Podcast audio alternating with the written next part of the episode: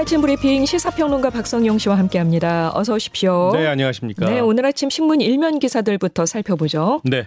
대부분의 조간이 적폐 수사 발언을 한 윤석열 국민의힘 대선 후보를 향해 문재인 대통령이 사과를 요구했다는 내용 일면에 실었습니다. 경향신문은 문 대통령 윤석열의 분노 사과하라인데요. 문 대통령이 직접 대응했고 이에 대해 윤 후보는 자신의 사전에 정치 보복이라는 단어는 없다며 사과는 하지 않았다고 했습니다. 한결에는 문 대통령 윤석열 대선 앞 전면전인데요. 대선을 20여일 앞두고 대선 구도가 문 대통령과 윤 후보의 전면전으로 치닫는 모습이라고 분석했습니다. 그리고 조선일보는 문 윤석열의 분노, 윤 정치 보복 없다. 또 중앙일보 역시 문 대통령 근거 없이 적폐모라 윤 정치보복 안해라는 제목입니다. 네, 대선과 거리를 유지하던 문 대통령이 이례적으로 강력하게 비판 네. 입장을 내놨다는 소식 어, 신문 일면에 주로 실렸는데 자 오늘 아침 일면의 다른 기사들은 또 어떻습니까? 네. 고 김용균 씨 사망 사고와 관련해 진행된 법원의 1심 선고 소식도 한겨레와 경향신문이 일면에 실었습니다. 한겨레는 김용균 참담한 목숨값 법원 원청 대표 무죄입니다. 사망 사고 4년 만에 1심 선고가 열렸고 법원이 위험성을 인식 못해 죄를 물을 수 없다면서 원청업체 대표에 대해 무죄를 선고했다는 내용입니다. 경향신문 역시 김용균 사망 원청업체 무죄라는 제목으로 관련 뉴스를 비중 있게 보도했고요. 그리고 중앙일보는 코로나 관련 기사인데요. 확진자 종일 갈팡질팡 셀프 치료 첫날 대혼란입니다. 셀프 치료가 시작됐지만 온종일 혼란이 계속됐고 확진 시 어떻게 해야 할지 보건소가 신속하게 알려줘야 하는데 지연이 되면서 재택 방치라는 비난까지 나왔다고 했습니다. 조선일보는 나라 지킬 방역 자원 2025년 10만 명 감소라는 제목입니다. 통계청의 자료를 인용해서 보도했는데요. 오는 2025년에 병역 의무 대상인 만 20세 남성 인구가 23만 6천 명으로 2020년에 비해 10만 명 가까이 급감할 것으로 전망됐다고 했고요. 정부가 이달 중에 출범할 인구 제4기 인구 정책 테스크포스에서 이 대책을 마련하기로 했다는 내용도 담았습니다. 네. 신문 일면들 살펴봤습니다. 코로나 상황 좀 들여다보죠. 신규 확진자가 폭증하면서 재택 치료 체계가 도입됐습니다. 예. 아, 21일부터는 어린이집과 노인시설 등의 자가검사 키트가 무료로 배포된다고요? 네. 어, 일단 어제 코로나19 신규 확진자는 5만 4천여 명이었습니다. 오늘 발표될 확진자 역시 5만 명을 넘길 것으로 예상이 되고요. 네. 이런 가운데 말씀하신 대로 새 재택치료 체계가 도입이 됐죠. 하지만 첫날 의료진과 환자들에게 필수적인 정보 전달이 늦어지거나 번복돼서 혼선이 빚어졌는데요. 이 때문에 일각에선 재택 방치나 다름없다라는 우려의 목소리가 나오고 있습니다. 네. 이에 대해 정부는 환자를 방치하는 게 아니라면서 이 재택 치료 환자는 140명까지 140만 명까지 관리가 가능할 것이다라고 예측을 했습니다. 그리고 수급이 원활하지 않은 코로나19 자가검사 키트 대책도 내놨는데요. 모레 13일부터 온라인 판매를 금지하고 판매 가격과 구입 수량에 제한을 두기로 했습니다. 다만 어린이집과 노인 복지시설 등을 중심으로는 이 자가검사 키트가 21일부터 무상으로 배포될 예정입니다. 네. 이런 가운데 방역 패스에 대한 조정 여부에 대한 언급도 있었는데요. 오는 20일 이후 적용될 사회적 거리두기 조치와 함께 방역 패스 여부도 논의해서 결정하겠다라고 밝혔습니다. 네. 어린이집 노인시설에는 무료로 자가검사 키트가 제공되는군요. 네, 그렇습니다. 네. 그리고 재택치료 관련해서요. 예. 정부가 확진자들의 주요 증상에 따른 의료기관의 대응 지침을 내놨죠. 네. 일단 재택 치료 중에 산소 포화도가 94% 아래로 떨어지거나 호흡이 1분에 30회 이상 수축기 혈압이 90 이하가 되면 의료기관으로 옮겨야 합니다. 어, 쇼크나 합병증에 징후가 있는 경우에도 마찬가지고요. 네. 정부는 이 같은 내용을 담은 코로나19 환자 의료 지원 가이드라인을 공개했는데요. 이 가이드라인에서는 또 중증으로 악화하는 것을 시사하는 증상으로 호흡 곤란과 식욕 부진, 또 의식 저하, 지속적인 흉통, 37.8도 이상의 지속적인 발열 등도 제시됐습니다. 그 재택 치료자들이 본인이 산소 포화도가 얼마나 되는지를 알 수는 없고 그러니까 본인이 호흡 곤란이 좀 느껴진다든지 예. 식욕 부진이 나타나고 의식이 좀 떨어지는 것 같다. 좀 몽롱해진다. 이런 느낌이 온다면 예. 빨리 연락을 취해야 되는 거군요. 동네 병의원에 연락을 해서 비대면 진료를 받아야 됩니다. 그렇군요. 예. 정부는 다만 모든 대상자에게 가이드라인을 일률적으로 적용하기보다는 대상자의 특성과 상황을 고려해서 의사가 최종적으로 판단하는 게 중요하다고 강조했습니다. 네. SK 바이오사이언스에서 위탁 생산한 노바백스 백신이요. 이 정부가 접종 시행 계획을 발표했어요. 네. 그동안 코로나19 백신 접종을 받지 않았던 고위험군을 대상으로 접종이 시행되는데요. 14일부터입니다. 18세 이상 미접종자 가운데 고위험군인 중증 입원 환자와 요양병원 환자는 해당 기관에서 자체 접종을 하고요. 요양시설의 입소자와 재가노인, 중증 장애인은 방문 접종이 이루어집니다. 그 외에 일반 국민은 14일부터 자녀 백신 등으로 당일 접종이 가능하지만 사전 예약은 21일부터 진행이 되고요. 3월 7일부터 접종이 이루어집니다. 기본 접종 외에 3차 접종에도 활용이 되고요. 노바백스로 기본 접종했다면 3차 접종은 3개월 간격으로 같은 백신을 원칙으로 합니다. 노바백스 백신은 전통적인 단백질 재조합 방식으로 만들어져서 상대적으로 부작용 우려나 접종 거부감이 덜할 것으로 기대가 되고 있는데요. 네. 그래서 미접종자들의 접종 참여가 늘어날 것으로 방역 당국은 예상하고 있습니다. 네.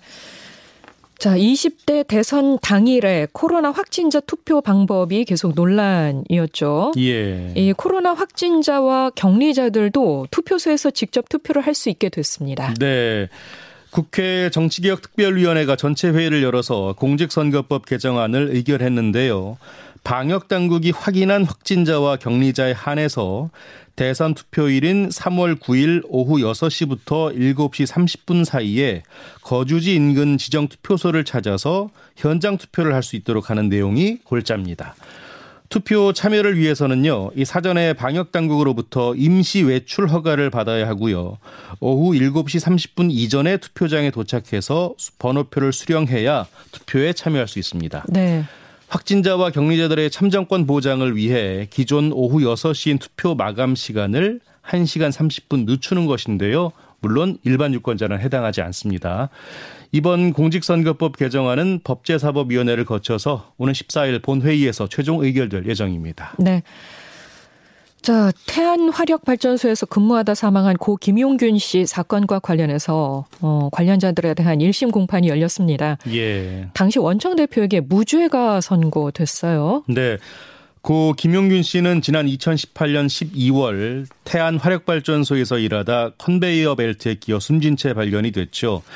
당시 하청업체인 한국발전기술 소속이었는데요. 원청은 한국서부발전이었습니다.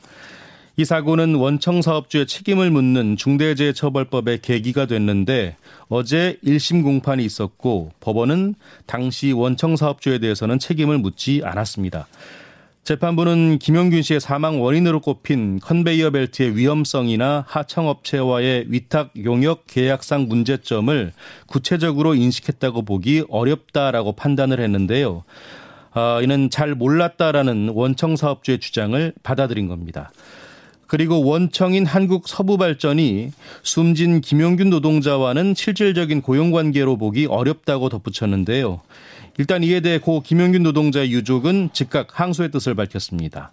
한편 나머지 피고인 15명의 경우에는요, 모두 유죄가 인정돼서 징역형, 금고형의 집행유예 또는 벌금형이 내려졌는데요. 어, 실형을 선고받은 책임자는 한 명도 없었습니다. 네.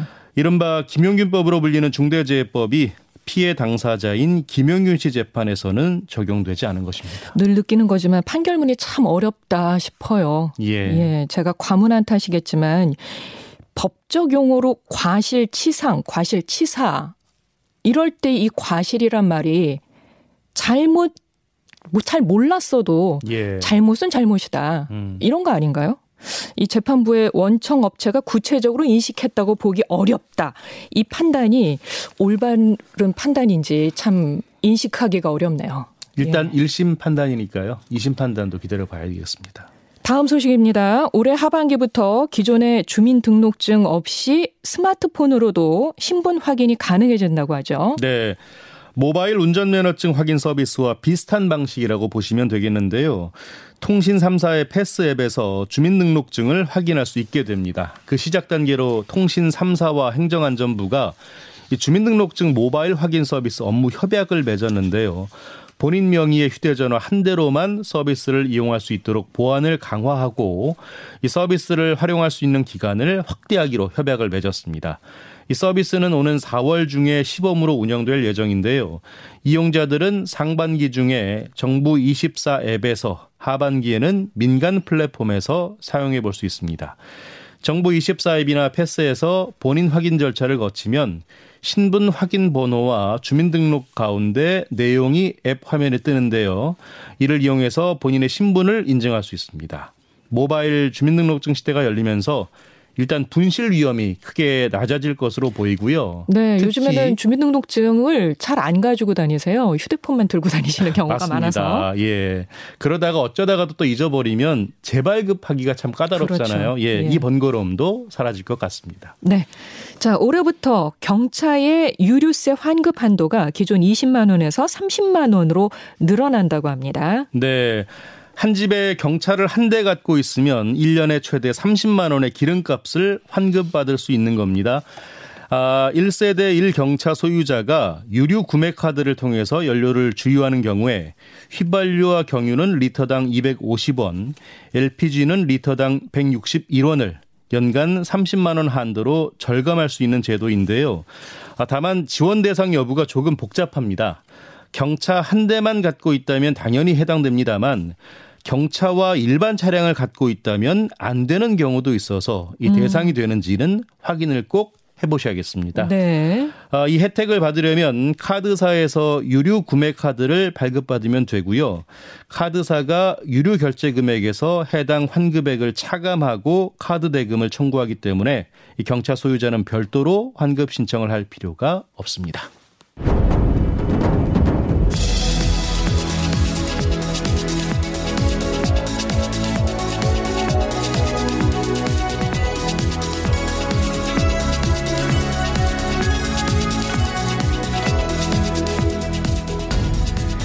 스포츠 뉴스 전해드립니다. 굿모닝 스포츠. 베이징 올림픽 소식부터 전합니다.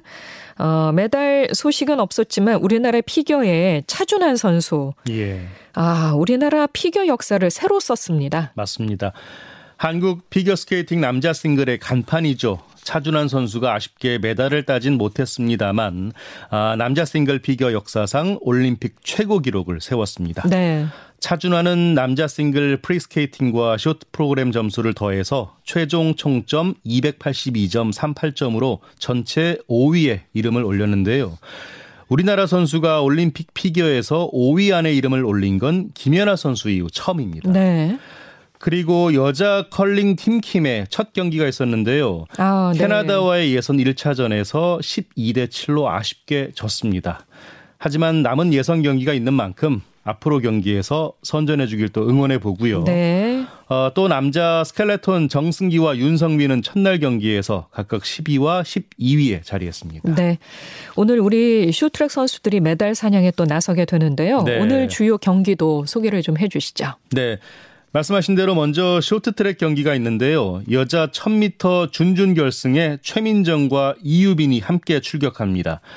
여자 선수들이 두 번째 금메달을 딸 수 있을지 기대가 모아지고요. 그리고 남자 500m 예선에 첫 금메달을 획득한 황대헌과 이준서가 나서고요. 남자 5000m 계주 준결승도 함께 열립니다. 어, 이게 다행이랄까요? 일단 첫 판은 중국과 만나지 않아서 편파 판정 걱정 없이 마음껏 레이스를 펼칠 수 있을 것으로 보입니다. 네. 어, 그리고 여자 컬링 팀 킴이 예선 2차전에서 영국을 상대로 첫 승에 도전하고요. 스켈레톤에서는 여자 1, 2차에 김은지, 남자 3, 4차에는 윤성빈, 정승기가 나섭니다. 또 스키 크로스컨트리 남자 15km 클래식의 김민우, 정종원이 나서고요.